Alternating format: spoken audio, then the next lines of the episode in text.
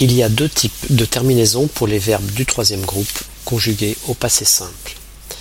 Verbe en dre d'une part et verbe en ir et en war d'autre part.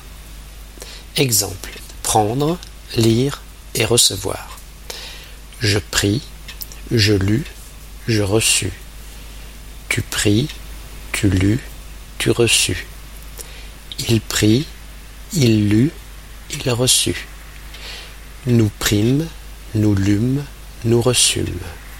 Vous prîtes, vous lûtes, vous reçûtes. Ils prirent, ils lurent, ils reçurent.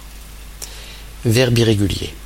Exemple voir, écrire et pouvoir. Je vis et non pas je vis. J'écrivis et non pas j'écrivis. Je pus et non pas je pouvus.